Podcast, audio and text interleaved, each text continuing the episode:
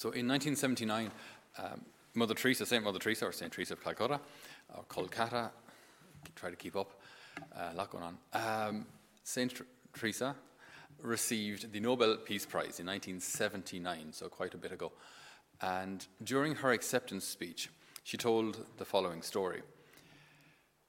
She was in her convent there in Calcutta, as it was called at the time, and a man came to her to say that there was a starving family, a Hindu family, a wife and eight children, or a mother and eight children, and they were starving. They, they, they were destitute.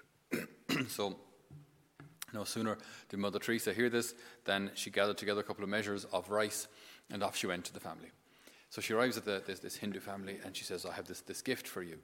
And the family are gracious, and they welcome her in, and they, they sit her down. And then Mother Teresa notices how the Hindu mom takes the rice, whatever it was, a couple of kilos of rice, she pours it out, she divides it in half, puts it into a bag, and leaves. And then comes back a short time, short time later.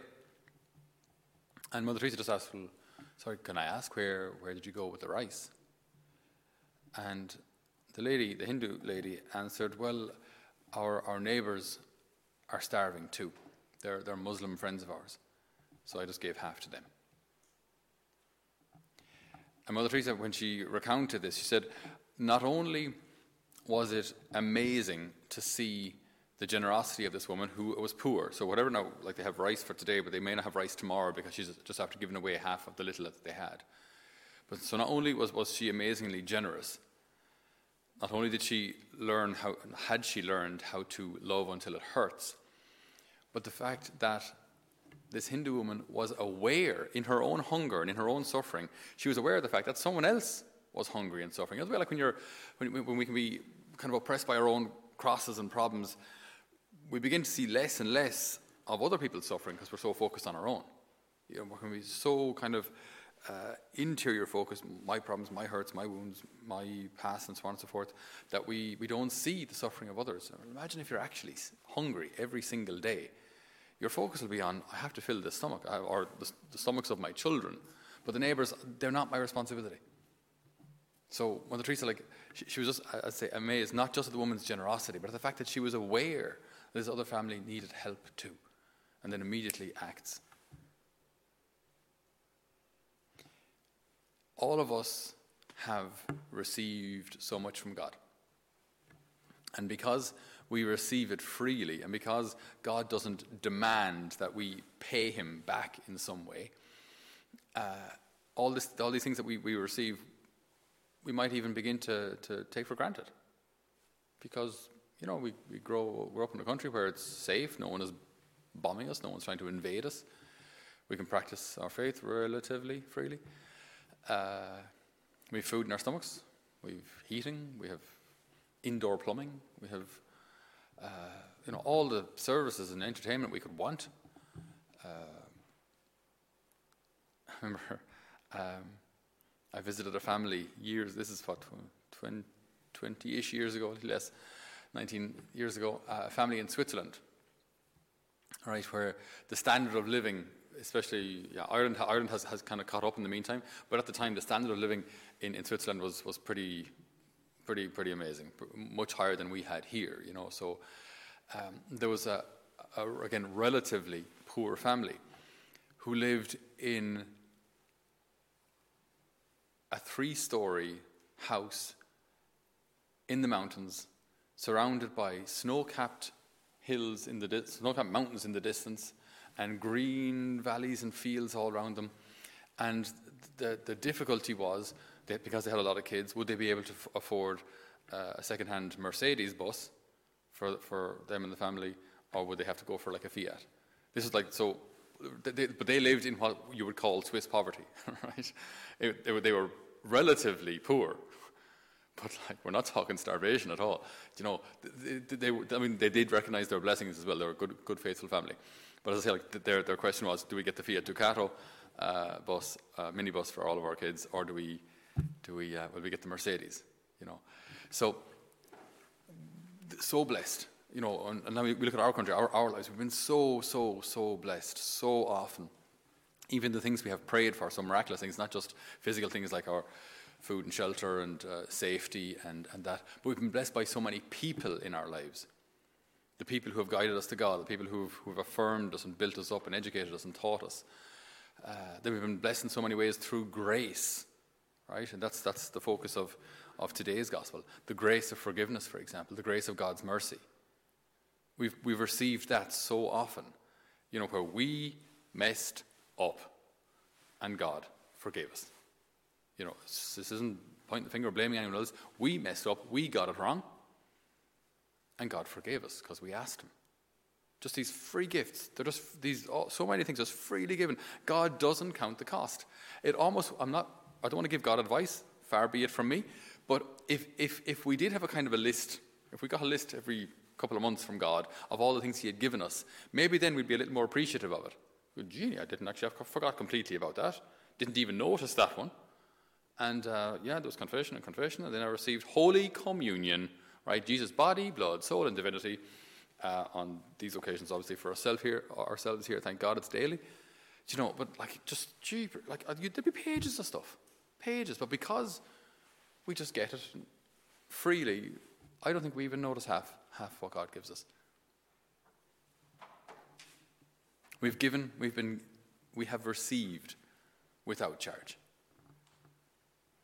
And so the Lord asks us to give without charge. This is where forgiveness comes in. And forgiveness is a tough one because keep in mind here, right? The person who's forgiving is innocent. If you're forgiving the other person, you're not the aggressor. So it's, it'd be kind of different, you know. How, how often must I, I, I ask for forgiveness if I've hurt someone, right? So if, if I've uh, used words that, that, that, hurt people, if I've actually stolen from someone, uh, if I've actually defrauded someone, how often must I give it back or say sorry? Well, every time would be good. Okay, you're the aggressor, it's kind of your fault. Get over yourself, you know, you did it, right? You did it, it's your fault, you were wrong. You must try and make, make it good. But when we're asking for forgiveness, you're the innocent party. Okay, so this is like much harder, much harder. So the kingdom of heaven. I, when Jesus starts uh, any parable with that with that expression, it's keep in mind what he's talking about. The kingdom of heaven is like this. Maybe compared to a king who decided to settle his accounts with the servants. When the reckoning began, they brought him a man who owed 10,000 talents. Keeping in mind, a talent was about 33 kilos of silver, in or around ish a man's wages for a year. So 10,000 years' wages. So if you earn 40 grand, 40,000 euro a year, multiply that by 10,000 and I run out of zeros. I don't know. It's lots. We're talking billions here. A, basically, the point Jesus is making is that it is an absolutely unpayable debt. Right? Like we're talking like, you know, if you own Microsoft, you may be able to make a dent in this debt. Uh, you know, it's phenomenal, okay? 10,000 years' wages. No means of paying. So what does he do? He implores. The master says, Give me time, give me time, and I'll pay the whole sum. As we'd say in Ireland, you will, yeah. You're like, 10,000 years' wages. You will never pay that. Like, give me time. How much time do you want? like, what are you going to do? You know what I mean? Like, you, you will not pay that. You cannot pay that. But give me time, give me time. So then, not only does the master say, okay, I'll give you time, he's like, cancel your debt. The debt is gone. Why? Because the fella asked. That's it. The master, in fact, the king, has absolutely nothing to gain by cancelling this man's debt. So he just, the guy just gets all of this for free. So remember, if, he, if, if the guy had this debt, what on earth was he doing with the money? Right, if he had 10,000 talents, he had taken this from the king. That's where he got it. So I, he must have opened, owned half the country, or like opened like 15 factories. I don't know. But like the guy was, the guy was stinking rich, must have been, or incredibly irresponsible with money, just to have wasted it. Where did this money go? Okay, and how on earth did he have this much money and not make anything back? Anyway, that's beside the point. Uh, it's, it's, an interesting kind of a reflection. Like he, the guy gets all this money from the king. King gets nothing back by cancelling the man's debt. Nothing. And yet he does so. Freely. Grace freely given, gratuitously given. Right, so that same guy then leaves the king's presence and sees a servant who owes him pennies in comparison 100 denarii. So 100 denarii is 100 days' work. so it's about like a third, little less than a, it's about a quarter of a year's wages. So if you're on 40,000 a year, it's about 10,000 euro ish. So 10,000 euro. It's not nothing, but it's definitely payable. I mean, you sell your car, you sell an ox or a horse or whatever else you have. I mean, you, you, you'd pay the debt, you, would manage it. The guy throttled, right, the, the, the servant who had been forgiven at this unthinkable, unthinkably huge debt, throttles him, throws him into prison until he, until he pays it. Now, can, can, you can immediately see like there's something very, very wrong here. Okay, the, the man who had this enormous debt got off scot free. Now, if he's been the beneficiary of this kind of mercy and this kind of love, should that not teach him? If, if, if I was so relieved that my family don't have to be sold, that my possessions don't have to be sold, if I was so just that feeling of I've actually been forgiven, this, this weight, is, this debt is lifted off me, should I not do the same for others? Should I not do the same for? I, I've experienced what this is like. It's like every every time someone maybe compliments you or thanks you, and you think, "Wow, it's nice to be thanked, isn't it? It's nice to be appreciated." And then someone serves you your tea, and you're like, "Get out of my sight." You know, uh, but sorry, you, you know what it's like to be to be thanked, and you know it, it feels good. So do that to someone else in turn. You know, you've been the beneficiary of someone's gratitude. Do the same. Do the same. So, anyway, the, the, the, the king sees this, this injustice and, and calls the first servant to task on it. You wicked servant, I cancelled all that debt of yours when you appealed to me.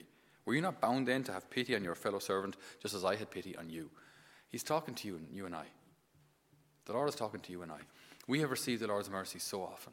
We've received the Lord in the Holy Eucharist so often. We've received so many also physical blessings. Look around us. We live in a mansion here. Food in our stomach, and we've so much food in the fridges that they're bursting. Uh, thank God. We've been so, so blessed. So are we not bound then to show the same kind of love, the same to, to, to be as giving with others, to be as forgiving towards others? in the same way that we have been forgiven. I wouldn't recommend this, but imagine if you had a t shirt, and on your t shirt were written all of your sins. So everyone would see you go, Oh, Jenny. right? And they're there, they're there, it's all written there. I think it would kind of humble us, no? I think when you'd meet someone, you'd be kind of just, just you know, be, like, you wouldn't want people to see them. Like, they're, they're there anyway. They're on your soul anyway. But the fact that other people would see them kind of listed. Father Paul, the founder of my community, told us years ago. He said we should live our lives as if everyone knew our sins, because that'll keep us humble. If, if, if everyone knew what we confess, that's why it's, it's such a privilege to be a priest, like, because you do actually see what people are like and what they struggle with and how they, they fight so bravely so often to overcome their difficulties. Very often, as a priest, actually, it's very it's humbling to hear people's confessions and to hear, as I say, how, how bravely they strive for sanctity. But if I were to live knowing that everyone knows my sins, I think I would live a lot more humbly.